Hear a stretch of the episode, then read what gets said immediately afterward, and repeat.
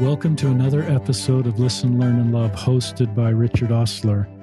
Before I introduce my guests, I've been just mentioning, encouraging you that haven't had a chance to do this to go to Apple iTunes, where you listen to um, the podcast. Those of you that are Apple listeners, and leave a review about this podcast. Many have been coming in. I really appreciate that. And it connects more with the podcast series. So thank you for all that are doing that. And thank you for our listeners for joining. Without you sharing the podcast and listening, and Um, it wouldn't work. So you, my guests, ones here, and you, our listeners, are the ones that make this work. We're going to talk about pornography, listeners. We've been talking about that quite a bit. And um, I have another brave young man who's willing to share his um, journey with pornography use and the work he's done to solve this. And um, I just admire his courage. His name is Brian Johnson. He uh, grew up in Boulder City, Nevada, served a mission in Taiwan. He's twenty-three years old. And I'll read you the email I got from Cameron Staley. He's an early, he's a therapist that was on an early episode. And Cameron, um, who talks about the A C T approach, and we'll talk about this in this podcast, sent me this email.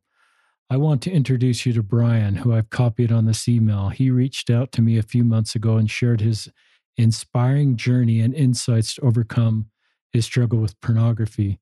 Brian has a unique, exp- a unique perspective as he has participated in addiction recovery programs for pornography, as well as the Acceptance and Commitment Therapy, A C T approach, I use in the Life After Pornography program. We've had several conversations where he shared his insights about a more mindful and compassionate approach to the struggle, and how that's been helpful, and how that's been helpful. I paraphrase that less a little bit. So um, thanks for being on the podcast, Brian. Absolutely. I'm excited to be here. We said a prayer, and our hope is that Brian's um, be able to share the thoughts in his mind. And we also prayed for you, our listeners, that we will receive inspiration on things that Brian should share that will be specifically helpful for you. So, um, you that are working through pornography, or you that are trying to help others put this behind them and better understand it. Tell us a little bit about just, we're, I guess we're going to get right into it. Just tell us where you want to start. My, my natural question, Brian, was would be to kind of tell our listeners when you first started viewing pornography. Yeah, I think that contact, context is uh, is essential. And going back, I think I was eleven um, when I first got exposed to pornography and also masturbation. And I mean, as an eleven-year-old who's more worried about my score on Guitar Hero rather than mental health, I just noticed that those things felt good. And um, naturally, those became a place to go if um, I needed to feel good. And I think that that habit can develop quickly, um, so young. Um, and then as you get older, I think your values um, and experiences, and you start having more of a conscience. I think all that starts to play into your struggle, and um, that dangerous dichotomy of, ooh, I, I know these things aren't right. I've been taught that they aren't, um, they aren't morally right. But on the other end, they feel good. And I think that's a that's a really slippery slope for um, someone who, uh, like me, and I know like a lot of others, don't have a lot of education about this. Um, and it it became a, a battle I could only fight with myself. And again, like a lot of others, because it's so shameful and stigmatized, you don't talk to anyone about it, and you naturally withdraw, you pull back. And when you pull back, you engage in that behavior because it's a safe space. It feels good. And so it's just getting reinforced over and over and over again. And I think that's, um, that's where it started. And I mean, Uh, that's roughly eight years before your mission. So there's this eight-year period between uh, age eleven and when you served, I assume at eighteen, nineteen-ish. talk, just keep talking about these years, questions for our listeners like, were you able to solve this at times on your own? Did you involve your parents or priesthood leaders, or did you just kind of keep this to yourself? I kept it to myself, to answer that first one right off the bat. Um, didn't tell anyone, kept it a secret. And it, it's been so interesting to reflect on those early years um, in in the healing um, that I've been doing the past uh, year and a half, two years. And those early years are just so interesting. I I remember being so hard on myself and setting those classic goals of I'm going to go like three days or I'm going to go seven days or you set a big one, you're like thirty days like, or, you know, one of the, I will never do it again. And thirty minutes later, you're like, oh, well, that was a good thirty minutes. Uh, I, it's, It's just so interesting to look back and see all those times, um, the books I read, the articles I would l- look up, the information I would try and find. Um, and it got to a point where um, I think I was just hopeless. And I realized that nothing I was doing was working. And so I might as well, I don't know, just keep engaging in the behavior and not tell anyone. Um, and I think that that was the last two or three years of high school, was just riding this monotonous um, pattern of engaging in the behavior and just beating myself up and realizing that I couldn't do anything about it. And then maybe I'd have like a good day and have a glimmer of connection with someone, and that would um, help me be happy or feel happy. Um, and it's so weird because I wasn't a, I wasn't in the corner in high school. I wasn't always hood over my eyes. I was, I was. outgoing and relatively high achieving, and um, was still active in a lot of um, sports and the student council. But I had this side of me that I couldn't show. And I think that drove me to this very specific point of anger and frustration and prevented me from telling anyone else about it. I wanted so bad to match the expectations that I'd heard about all the older kids of, oh, they're amazing. They're going on a mission. Um, they're these worthy young men. And I was trying so hard to not go to any of the parties, not do any of the outwardly bad things, get good grades. But on the other side, I was so stressed out about that, that I was engaging more in this bad behavior. Did you get suicidal? No. As a way to sort of get out of this trap you were in? I didn't turn to that. Good. Did you stay engaged with the church during this time? And for our listeners, um, Brian's active L D S, deeply committed to church. Um, and I just, but talk about this time. Was it, talk about your relationship with the church when you had this going on in your life. I would describe this time in my life is a very blind faith.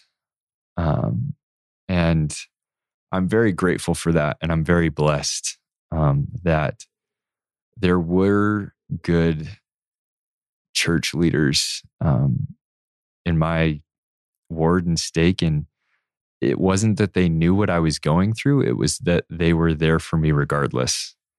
Um, and looking back now, they... I know that their opinion wouldn't have changed and they only would have loved me more.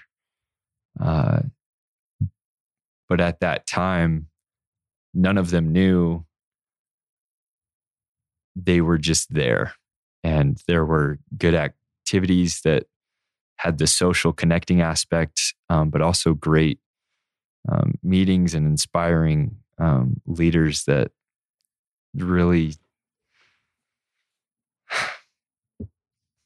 really encouraged good church activity. And I, for someone who's very hard on myself, I, I was always perfectionist about the church. It was, I'm all in.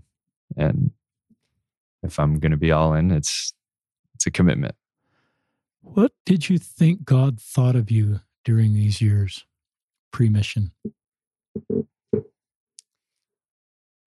I felt that he was disappointed. And I felt that with covenants of these promises that were black and white, that I'd failed him so many times that um, a lot of the priesthood ordinances, I would try and be late for church on purpose so I didn't have to pass. Um, I uh, was really worried about Uh, my patriarchal blessing, and that because I'd messed up only like a few days before that, honest, he wasn't going to give me a patriarchal blessing or say, oh, you're not worthy to receive this, or that it wouldn't be as good because I wasn't ready for it or worthy. And I think the worthiness word was so heavy. Um, and that played a, that played a big role. Um, all through high school and then on the mission and after the mission as I've been trying to really figure this out. What what do you think God thought of you now, knowing what you know about God and your journey? What do you think he thought about you, and what do you think he'd want you to hear your teenage self? It's so funny. I think he was saying all those things to me. I just didn't listen. What things? I love you for who you are, and your worth is set in stone. Your worth is as eternal as I am, and it's not predicated on imperfect human behavior. If it was, we'd all be done for. And knowing that now, actually knowing that, not just hearing that, um, knowing that now has has been a very powerful mental shift, and even deeper than mental, it's it's a soul changing conversion, as we would use the word, and and it's been very powerful to know that. It's a great answer. Talk to parents that might think their teenage son, their twelve-year-old son, is you, and has a challenge with pornography and masturbation, isn't, and they want to be able for that son or daughter to be able to open up to them. Um, just talk to parents of teenage kids that just want their kids to talk to them, if it and to create an environment where they'll open up. I love that last phrase you mentioned right there. And uh, Doctor Staley and I have talked about this very specific question of parents asking, how do I talk to my kids about pornography? Um, how would they want us to go about it? And we came to the conclusion that it's more of a question of how can parents create the environment and the relationship that kids feel comfortable coming to their parents with their struggles. And that connection, that trust alone um, will foster such a great environment for healing. And I think that's so much more powerful, because in my experience, especially in those high school years, pornography and masturbation as a behavior wasn't that damaging to my life. It was the consequences of who I thought I was because I engaged in that behavior. And I didn't connect with, I shut every connection out. Um, even high school, during my mission, after my mission, it was, I got artful at one-sided connection where you'd ask, which doesn't exist, spoiler alert, of being able to tactfully respond to how are you with a response that would either shut down the conversation or put it entirely on them and focus on them and how they're doing. And that was damaging.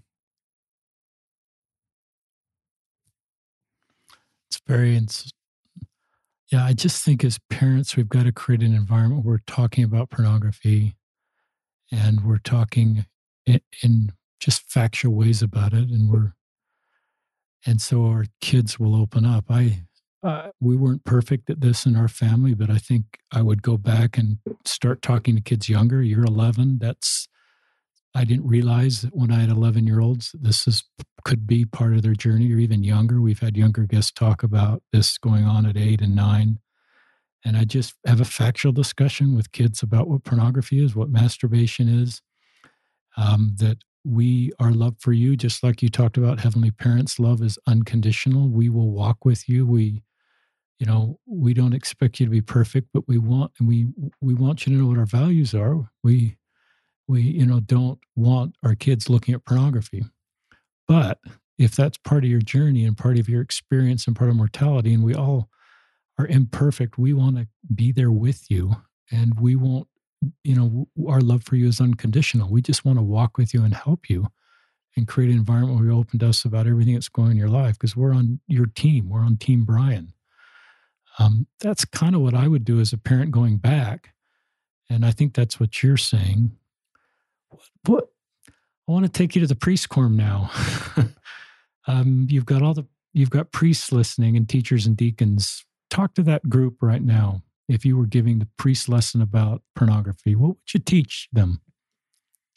And you, this is, for, you know, I do get some messages saying you've got to quit talking about pornography as a male issue, because there are women that are working through pornography, and you're creating almost more shame because you're sort of talking just to men about this and not women, and the women feel more shame. So I'm aware of that issue. Um, And so, yeah, it's like you talking to also to the young women, but it may be, since you're a guy, easier to talk to the guys, but go ahead. I'm here for all of it. Good. I, I would, I would put such a high priority on connecting with them and letting them know that if you struggle with this behavior or not, you're okay. And it, it does not define you. Um, and I think going back to that earlier um, question of with the parents, I think there's a responsibility for education from teachers or leaders or parents um, to have those conversations, connecting conversations, not confrontational conversations that are educating about what pornography is, what entails um, pornography, and what masturbation is. Because I will tell you that I didn't know. And the high school or middle school locker room is not great sex ed. Um, it, the word on the street is not good sex ed. Um, think of how valuable and sacred those concepts are, especially um, within our faith.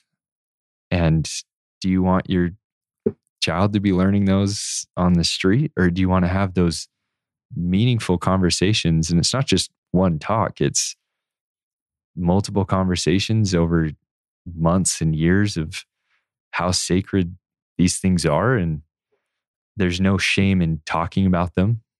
Um, and and I would hope to emphasize that with a priest group or a youth group, and saying that, yeah, our, these things are are sacred, but we can talk about them, and we should talk about them.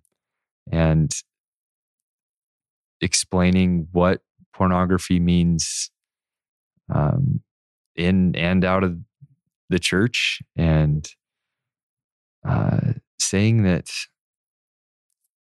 it's it's natural to have the feelings you're having of being attracted to pornographic images, whether that be gay pornography or straight pornography, um, and having f- feelings and urges within your body, those are totally natural. And I think the stigma and shame uh, that can start to come with religious implications is, I didn't even feel like I was allowed to have sexual urges or feelings, or my emotions around that were so intense that it made the problem ten times worse. And and just letting them know that it's it's okay, and you're loved, and we love you, I love you, uh, is is so powerful, because anyone who struggles with this craves connection. And I, I can, you can say that for just about anyone, right? That we're we're craving connection, and um, th- that's what I would emphasize. It's really very thoughtful, and I just think we have to learn how to have these discussions, you know, with our teenagers, and we need to learn to have them at church and in our home. I think sometimes, as parents, I said, "Well, that's the bishop's job to talk to my son or daughter about masturbation and pornography," and maybe that's a little easier for a bishop to talk to sons about those things than, um, but I, and I think sometimes the bishops probably think, well, I don't know if I really want to get in that space, um, teach sex ed to young men and young women. I think maybe the parents should do that. And so I, I've thought how to sort of solve that. And I thought, I've never been a homeward bishop, but I thought, you know, I might do a parent meeting where we just talk as a parents of all those that have teenagers, say, how are we going to talk about this in our ward? What do you want me to do? What do you want to do as parents? We've got to teach about pornography. We've got to teach about masturbation. And we've got to teach that these kids, just like you correctly said, are sexual beings and will have natural sexual urges. And we should sort of destigmatize and decriminalize that, and actually recognize that that's part of how God has created our youth. And if you take the shame out of that, I think to your point, you end up having better behavior, because you're not just feeling like you're a terrible person for having urges. I don't know the answer there, but I think communication between the bishop and the parents is key, and kind of setting, okay, this is kind of what we're going to do then. And if you, as parents, don't feel good about that, then I won't do that. But if if you parents are on board and I'm on board, I'll, I'll, I as the bishop will start to ask, you know, start to go to young men's and young women's and teach these concepts. Um, but perhaps you don't want me to do that. You want to do it at home. And so I just, I think sometimes we just don't teach this stuff. I have shared this a little bit. It's just as you're being vulnerable. I was a fourteen or fifteen year old kid without a masturbation problem and had wet dreams, which I think is pretty normal. And I didn't know what masturbation was. The bishop asked me if I had a problem with masturbation, and I said, yes. um, I just had wet dreams, and it wasn't until a few years later that I realized the difference between a wet dream and masturbation. And you're kind of cringing and laughing, and I think it's great, but I just point that out as just missed chance for education. And I should have had the tools as a thirteen, fourteen, fifteen-year-old kid to understand the difference between those two things. And just someone, and I have great parents and great leaders, but they just didn't want to go in that space with me. They taught me the birds and the bees. They taught me how babies are created, but there's a lot of other information around there that just was left to whatever, that junior high locker room for me to fill in the gaps. More thoughts on any of that? I just hope, I know these words are going to come back to bite me, right? Because I'm, I'm not a parent right now. I'm, I'm not in any leadership roles where I'm necessarily responsible for teaching these principles or having these conversations specifically. Um, and I do give parents a lot of credit um, because it's, it is, these are big things, um, but they don't need to be scary. And I love what you said. And I, I hope that it's more encouraging, and that you, there's this understanding that these can be very connecting conversations, and actually build your relationship, whether that's parent to child or boyfriend to girlfriend or spouse to spouse. These conversations about sexuality can be very connecting and intimate.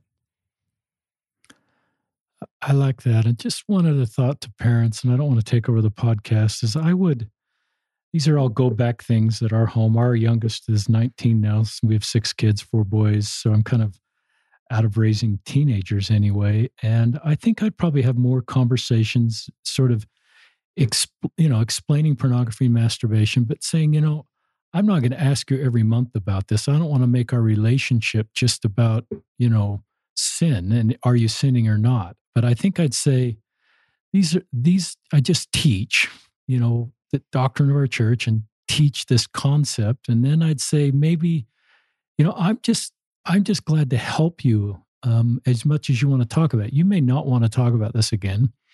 Um, but if you mess up, don't feel like I'm disappointing you. And just, I did, the door's always open. I sometimes didn't like the P P Is that we used to do, fatherly interviews. And I just felt I put my kids on the spot in an unnatural way. And those for me came better when it was just a natural conversation outdoors or driving or in very unstructured ways. But I think I would even not always turn those into repentance questions. It's a little bit how that worked in my fam, my life, is I sort of said, well, how are you doing on keeping the commandments in that P P I? And I'd probably just say, you know, I'm just available for you to help you. Just the door is always open. You know the rules of the church and our family. And and I'm just, I don't expect you to be perfect all the time. And I just, but I wouldn't want to just define my relationship with my sons or daughters about keeping the commandments. I and I'm the policeman or their gatekeeper. I'm more of their mentor and more of their cheerleader and more of just someone walking with them in a safe way. Talk about, did you talk to anybody before your mission about this? I talked to my bishop right uh, as I was applying to be a missionary because I was so worried I couldn't go. And I am eternally grateful for that experience.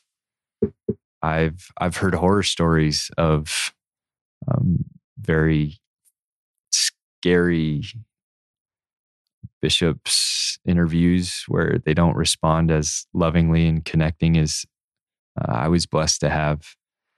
Um, and I, I do remember just being absolutely frightened uh, as I opened that door and sat in those very stereotypical church chairs and waited for the bishop to open the door. And it probably took me fifteen minutes to get the word pornography out of my mouth. Um, and what was his response that made you feel that it was a good experience? It's funny because at first I was a little upset at his response. His response wasn't,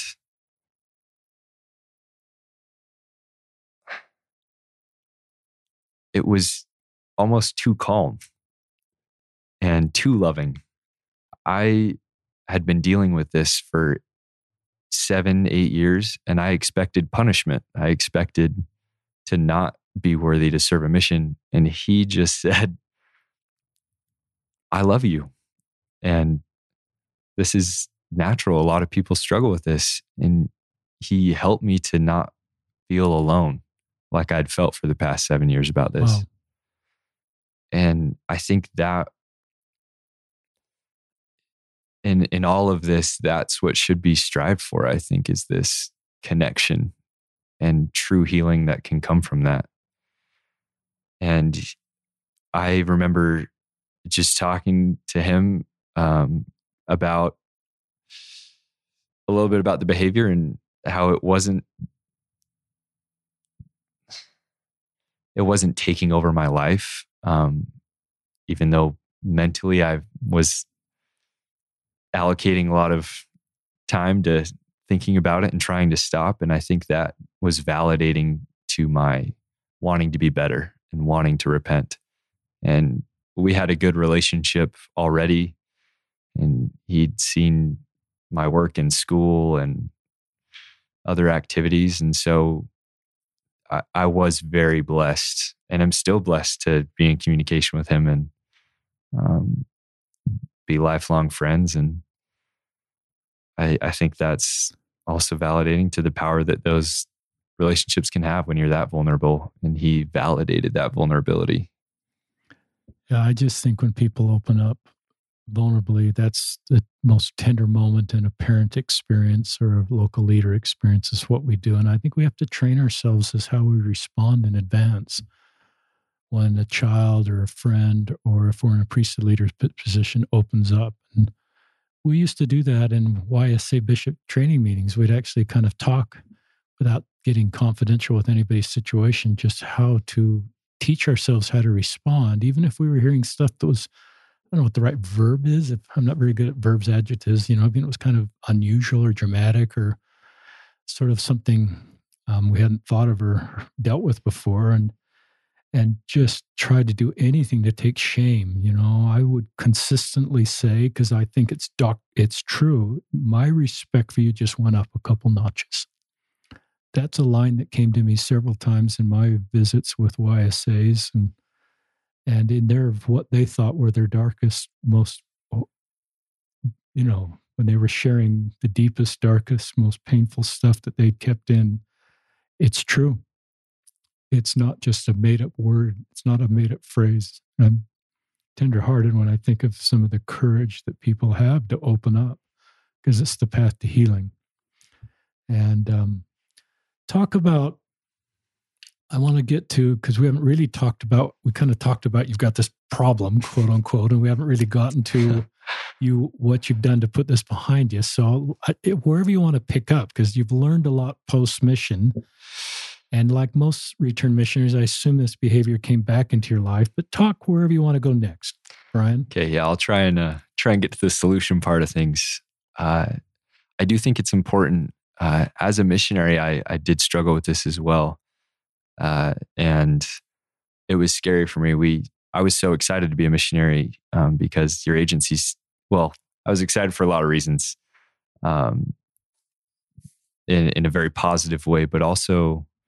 Um, I, I figured that the pornography struggle would go away because I didn't have access to that technology, and my agency was restricted in terms of what I could access, and I was busy all the time and with a companion twenty-four seven. Um, but then the mission announced we were going to get smartphones like a year in, and I was petrified. I was the last one to set up my phone, and um, the behavior came back on the mission as well. Um, And looking back now, I can see, obviously, I was stressed out of my mind and so worried about the expectations that it, it made sense. Um, and then coming back home, I, I was also uh, excited to start my life and just uh, go to school and do everything right. And within a week, I was back in it. And it it does come back with a vengeance. And I think there's a lot that plays into that, and this new environment and stress of being home and the daunting fear of the unknown of, oh, wow, now my purpose isn't laid out for me every day. Uh, and I, I've got to act for myself and make all these decisions. And it's pornography is easily accessible. I'm back with a phone and there's no filters, and right back in it. And so there were a lot of experiences, a lot of experiences over the next um, year of being home that, that really impacted and brought me to a place where I realized drastic measures needed to be taken. Um, and so I... I was engaged, and uh, I I brought up pornography, and um, am thankful for her and her response. Um, she was very understanding and loving, and I give a lot of props for that. I don't think a lot of um, people are educated on this to begin with, let alone on how to help those who struggle with this. And so I was very impressed um, with that initial response, but ultimately it caused a disconnect and a chasm, and the engagement was broken off. And I hit a very low rock bottom of, I need help. And um, realized that the church had an addiction recovery program. And naturally, I resorted to the thought that I was an addict, that I had this problem that no matter what I did, I couldn't get rid of it. This was now a decade of struggle. And I've tried the books, I've tried the filters, I've tried throwing my iPad off a cliff to get rid of the temptation, which didn't work. It tried everything. Nothing worked. Did you really throw your iPad off a cliff? I did. There's, there's just a, tell us where this iPad is right yeah, now. I was gonna, there's a free iPad up at uh, Bootleg Canyon. All um, right. On there the you mountain. Go. Yeah. I, I just hit a very, very low bottom and um, remember was so ashamed that I was in Provo at the time, and I decided that I was going to attend this, uh, the church's addiction recovery program. And oh, it took everything in my power to open my car door, drive the right direction, open the church door, walk in. I don't know why they put so many doors in the churches, but four sets of doors to get into the room, and then sit there and realize that there were twenty other men. And I had to leave Provo. Again, I was so ashamed that I had okay. to drive twenty minutes south and go to one in a different place. And that, there's a lot I can talk about in the um, healing of the A R P program. I think the most important thing for me was the connection of that group setting, of realizing that I wasn't alone, and there were twenty plus other guys in there who struggle with the same thing I struggle with, and were talking about it, and it took away that shame. And that was huge for me and game changing. But over months and months, I noticed I was happier and okay talking about it, but my behavior wasn't changing. Um, I was still engaging in uh, viewing pornography and masturbating, and I, I couldn't figure out why. Why I, I was doing all these steps. I was doing the readings. I was praying. I was being accountable. I was making the moral inventory, and it, it wasn't working. And um, so eventually when COVID hit, I... they cut the meetings um, for a few weeks and then brought them back virtual, but I didn't, I didn't keep going. And fast forward um, a few months. Sorry, I feel like I just covered a lot of ground. I, uh, I was actually uh, dating this girl, and she, I told her about, um, my struggle with pornography, and was very vulnerable, and she handled it very well, and was even looking up some resources of what to do to help, and uh, found this podcast, uh, Mormon Marriages Podcast with Doctor Cameron Staley. And I tell you, I listened to that, and I was in the car, and it changed everything. It was like everything he said, I'd known deep down somewhere, but he just kept bringing things to light of, you know what, you've tried all these things, um, but nothing's working. Maybe that's because you're trying to solve the wrong problem. You're trying to solve the symptom and not the, not the internal issue. And pornography isn't a sexual concern.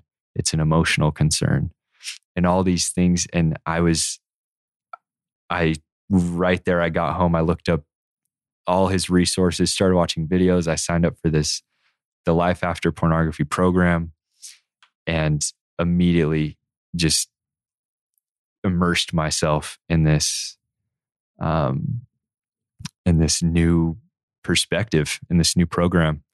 And it is without a doubt the best thing that happened to me, and specifically in this healing process. And going a little more into that, it's been amazing to see my progress, not only m- mental health wise and my my view of my worth and my connections and my relationships with others, but also my behavior. And r- realizing that as I've gone through these modules in the Life After Pornography program and implementing the principles, that my behavior has changed and I no longer struggle with pornography. Wow. I do still struggle with emotions, and that doesn't make me a bad person. It makes me human. And it's how we decide to cope with those emotions and how we struggle with those emotions that is, is the important piece. And that's where we can implement our values and choose to be mindful rather than turning to pornography. And that's in large part what this program is based on, is a very mindful approach um, to coping with these emotions and urges that are totally okay to have, and creating a space for you to accept that these things are natural and to choose not to act on those urges or those emotions. And seeing the benefit that that has played in solving such a bigger part of my life than I thought pornography was, um, has been absolutely amazing. You said some really wonderful things, and I wish I had heard this kind of a podcast before my Y S A assignment, before I was a father of of any kids. Talk about connection. You've used that word a lot. Just talk about, talk more about that word.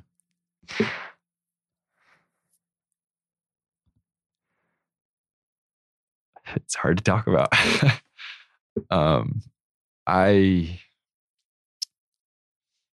sorry, it's not hard to talk about. It's tearing up.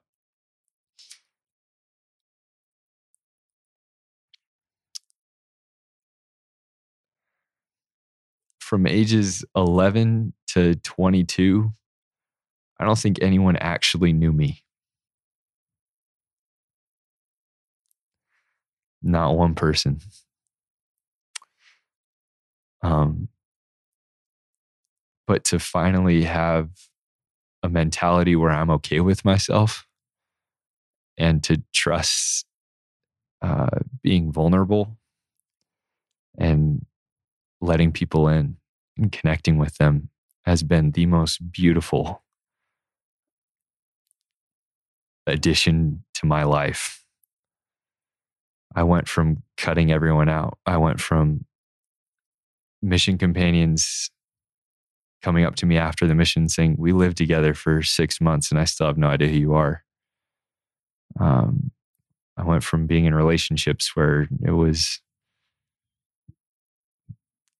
they said it was like dating a stranger sometimes, to now every single friend I have, I can have vulnerable conversations with, I can connect with. And granted, there's appropriate boundaries and um, levels to work through naturally, but I feel like I'm a human again. I I feel like I can connect to people. And and that's what this is, a big part of this has come to. And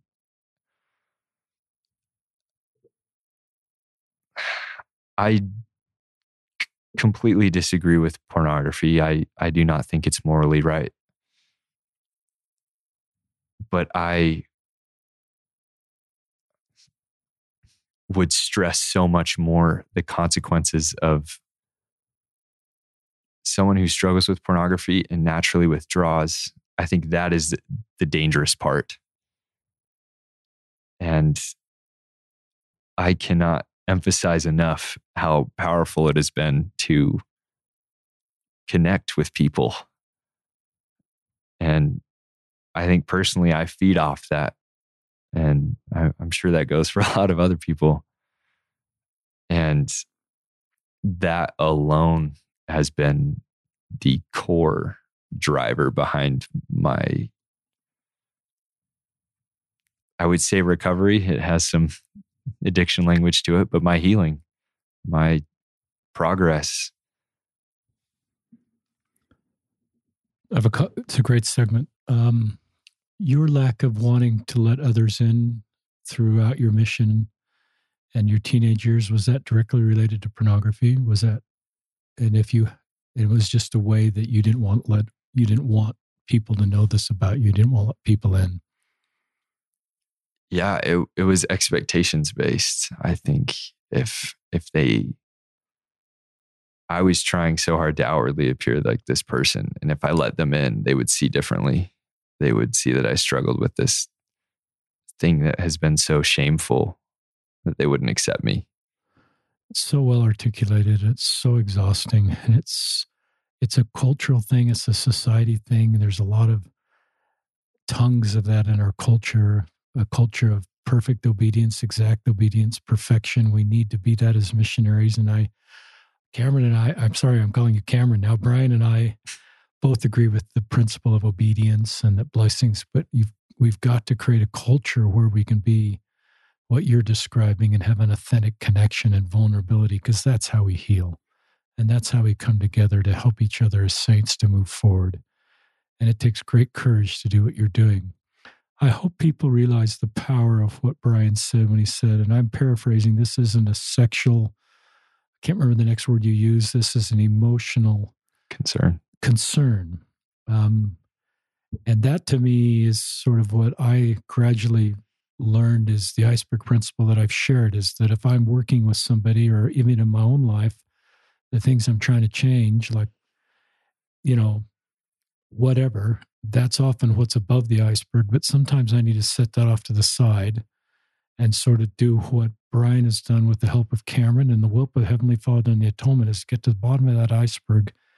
And I think once you got there, you saw correctly that this is an emotional coping mechanism, like eating, like whatever we do, over-exercising perhaps. There's, and all those aren't sinful, but it's a coping mechanism. And I think when you put it in that category, then you're able to find the path to healing. And that to me just resonated, listeners, because as I'm in my Y S A assignment, the very best people I knew were working just like Brian's working to solve this. And I just didn't feel at the core of them was somebody who said, okay, what can I do to turn against God and change my future destiny? Okay, this is what I'll do. I just sense somebody that's doing everything they knew how to put this behind them. And the tools that I had at the time and the things that they were doing, most were not successful. It's one of the biggest surprises of my assignment is this, is the lack of success we had in getting the Y S As to solve porn. And I think it's because we, I think it's because we as leaders and our culture didn't have the right tools. And that's why I'm so grateful for um, the work that those of you that are talking about this and the work of people like Cameron and others.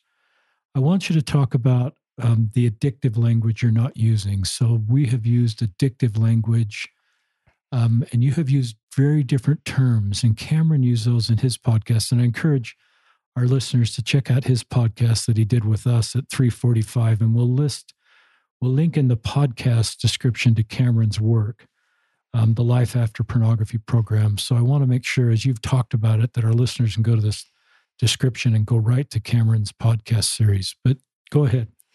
Yeah, it, it, it's been enlightening to realize how powerful the language can be. And a large part of the shame and stigma um, around pornography comes from that, that language and it being so powerful. Um, Addiction language specifically is dangerous because it, it it gives you something to blame. And I'm an agent of agency. And I agree with that on a very personal level and also a faith-based level of we are... Um, We are given decisions and there's opposition in all things and it's up to us to act. Um, and the addiction approach has a very specific way of letting you blame your behavior on an addiction um, and a mental dependency. And Cameron has done a lot of work on um, the the research, the science side of things, and and looking at how effective the addiction model really is. And I'm I'm hesitant to go all in confidence on a statement like this, but the um, in the conversations we've had, it's it's been very much the addiction approach is mainly helpful simply because it brings you into that group setting. The approach itself is not the most effective way to treat behavior. Um, and this ACT approach um, is different, and it gets rid of all that language, not the the relapse, the recovery, the actual addiction itself. Um, that's it's it's dangerous terminology, because saying that you're an addict is putting you in quicksand. It's why it's defining you. And the acceptance and commitment therapy approach is all about you defining you, not your addiction. And it's taking your values and using those to create the life that you want. And that that principle alone right there in that sentence is is something I want to live by. I I don't want the hopelessness of the addiction model. I can see why it was nice to say, "Hi, I'm Brian. I'm an addict. This is why I'm this way. This is why I am stuck in this behavior." But now to say, "Hi, I'm Brian. And Brian's all you need to know, because that's me. And get to know me. I'm excited to get to know you. Like I, I have struggles like everyone else, but I'm, they don't define me." I love that approach. Naturally, that it, it's it's personal, it's individualized, and and you you can define yourself, and that's what we're on earth to do. I really like that, and I think addiction can be a self-fulfilling prophecy too. I think if we take that label on, I found a lot of the people that called themselves addicted to pornography could go long periods of time without pornography use. And often the times they reported to me that they did the best is back to connection. This was a hole in their heart, a hole in their soul that they were filling with. They needed connection um, because of stress, anxiety. Humans are wired for connection. We're fundamentally social beings, and so we need connection. And, you know, loneliness, stress, anxiety, it's a coping mechanism. So I learned that a lot of Y S As, they just get in a situation where they had much better connection, and they just go, "Bishop, I, I just realized I'd messed up for," and they'd go the state the period of time would often be longer than they'd ever gone before. And that was fascinating for me, because some of the things that I was giving them, kind of a toolbox typical suggestion, were not the path to healing, even though they're important things. You're shifting gears on you. You are single, Brian. You're going to marry a woman one day. And you've told me before we went live how you're handling this, but she will likely listen to this podcast before you are engaged. And you will, I think from what you told me before, you will talk about this part of your life. Um, early enough in the dating process that she understands this about you. It may not be the first date. Um, a lot of guys are terrified of that conversation, and women are terrified if they have pornography use of that conversation too. Why would you talk so publicly, and why would you talk to your the women you're dating about this? I think those are two different questions, but also also one and the same. Like we've talked about um, during this whole podcast, communication is connecting, and validating vulnerability is powerful. And I realize not everyone has to get on a podcast and talk about their struggle with pornography. It's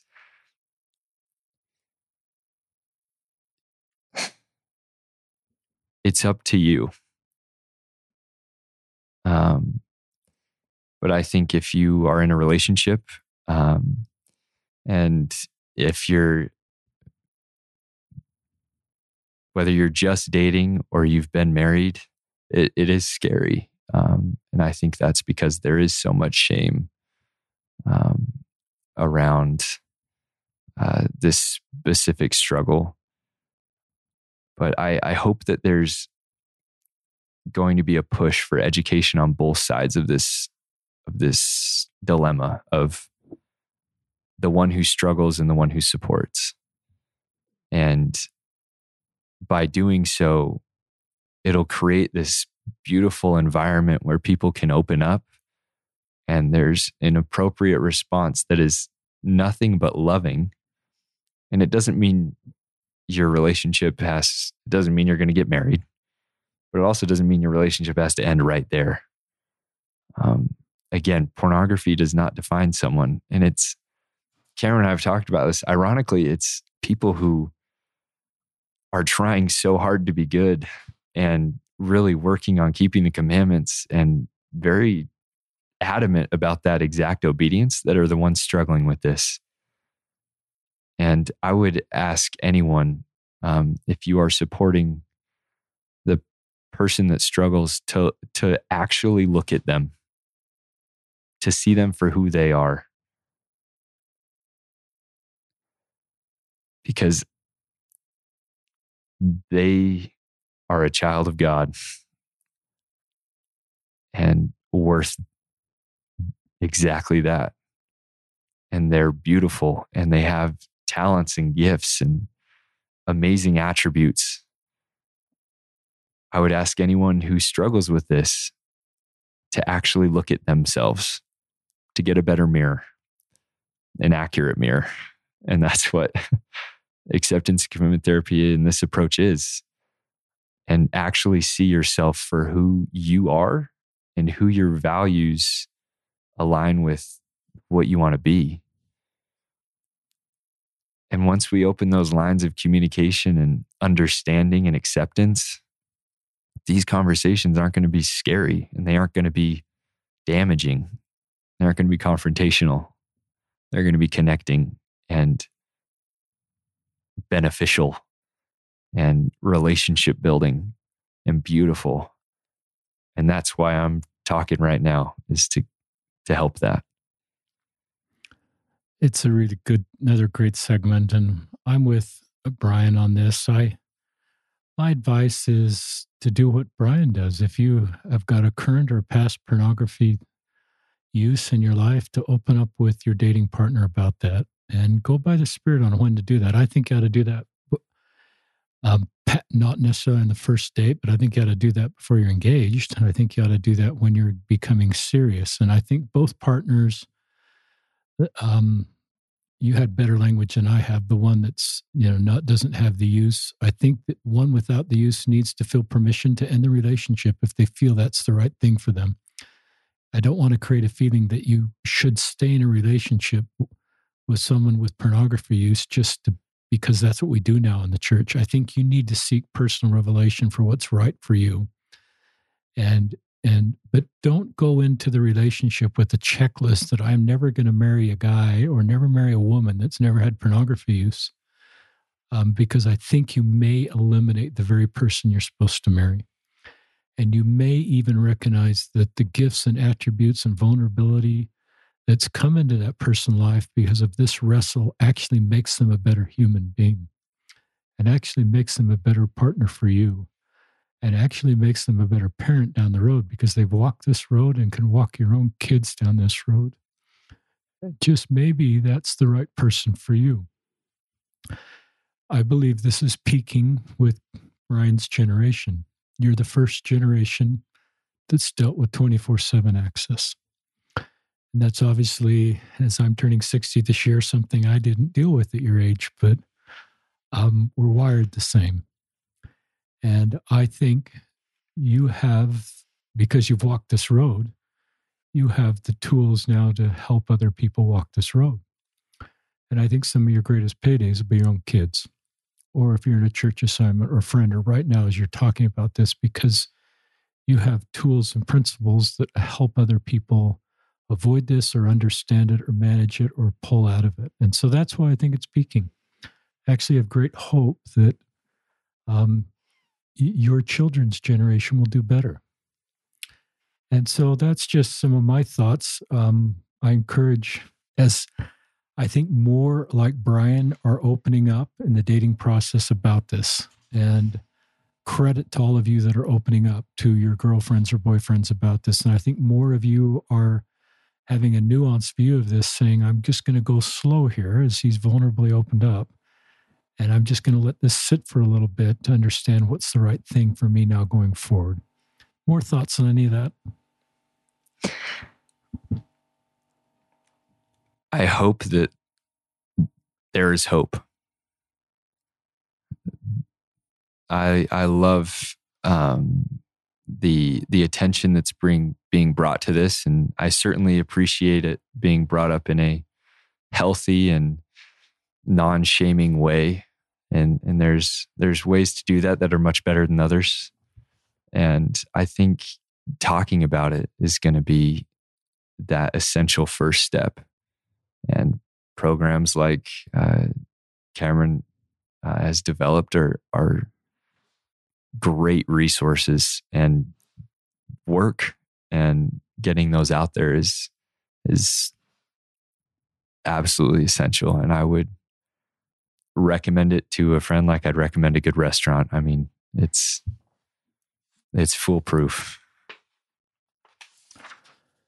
That's a great testimony of a great program. And I wish you could all see Brian. He's just full of light and goodness and hope, and there's no shame in him. I feel so tender about that word. I wrote an article that's in the October Ensign, Seven Tips for Overcoming Porn. It's the October twenty twenty. It was still called the Ensign back then. But one of the key points is taking shame. I just think shame is Satan's tool to isolate you like you were in your teenage years. So I think Satan wins a little bit when he causes, when he when you mess up. But that's not where the real battle's fought. It's what happens after the mess up. And that's where Satan really wins, if he can isolate you in shame and keep you from connection and keep this just to yourself and put thoughts in your brain. You remember all those thoughts in your teenage years. You shared some of them, but those are dark, hopeless thoughts. And I think that's where Satan wins. And taking this out of the shame world doesn't mean we take it out of the sin world. Um, we're just taking it out of the shame world to talk about it in an appropriate way and to get better tools and to talk about this as an emotional um, what's the concern. Next? Concern. I like your that word concern a lot. An emotion uh, concern. And understanding that that's the path to recovery. And I think the atonement of Jesus Christ comes in there, because I think it can provide healing and hope. And I think the doctrine of loving heavenly parents that love us, and that I believe what, what Brian said is nothing we can do can take them outside of our love, outside of their love. I said that backwards. That's true with our own children. Um, But I think Satan's goal is to separate you from the love of your heavenly parents and put thoughts in your brain. Brian says, okay, I've gone too far now. I'm the only one that's messing up like this. I'm the only one. No one would love me. All those thoughts that came into your brain, that's where Satan wins. And that's where we don't live the doctrine that our heavenly parents love us. And they want to walk with us, not just on our best days, but those days when no one feels anybody would want to walk with us. So I think Satan's real and wants to destroy us, but I think he particularly wounds in the shame world. And Brene Brown, this quote I've shared before, is shame says, I am bad versus I did something bad. It's a huge difference. Um, so anyway, any closing thoughts you'd like to share, Brian? And I'm going to, as you're thinking of that, I'm going to read this quote that I read about every fourth podcast. And this is who you are, Brian, and who Cameron is. A minister's service will not be perceived as authentic unless it comes from a heart wounded by the suffering about which he speaks. The great illusion of leadership is to think others can be led out of a desert by someone who's never been there.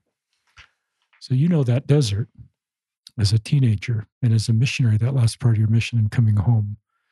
And now you are leading people out of the desert because you authentically know the desert. And I would even go one step further, that the principles and the skills and the insights you're learning because of this desert allow you to lead people out of other sister deserts. And I think whoever you marry will understand that about you. Doesn't mean you'll be a perfect husband and you won't be forever, you know, but it, I think she'll get that about you. And I think she'll understand the big picture of your role in her life. And she'll probably be pretty safe being vulnerable with you. And vulnerability means an authentic connection. But I think she'll also understand that you will have tools to help your future kids because of this personal journey in your life. And you may not fully open up to, but you may later on know when to talk about this in your own life in an appropriate way with your own kids. And I think we're, you'll do a better job of that. I think our age group, we just never opened up about our mistakes because we were just told not to. And I think we had to be the perfect parents. And I've tried to be a little more open with my kids about my own imperfections at their age, just to create more safety that they'll open up. Is if I'm not perceived as the perfect parent, I think they know I'm not perfect, but sometimes it's good to remind them of that. So now back to you for any final comments. I just want to share hope. I, I hope that no matter where you are in that desert, if it's cold and dark and you can't see anyone else, um, having the tools and resources to accept yourself and to love yourself, because that is a commandment um, from God, and it's given to us for a reason, that we are lovable. And like that shame quote from Brene Brown of the difference between I am bad versus I did something bad. Um, I... I still mess up, and I I still love myself. Do you mess up as much as you did before your mission? Mm, not even close. Okay. Not even close. And I, I use mess up as a very... It's fine. Ambiguous term. That's a uh, good term. I I just hope that no matter where you are in this process, that that you'll find that connection.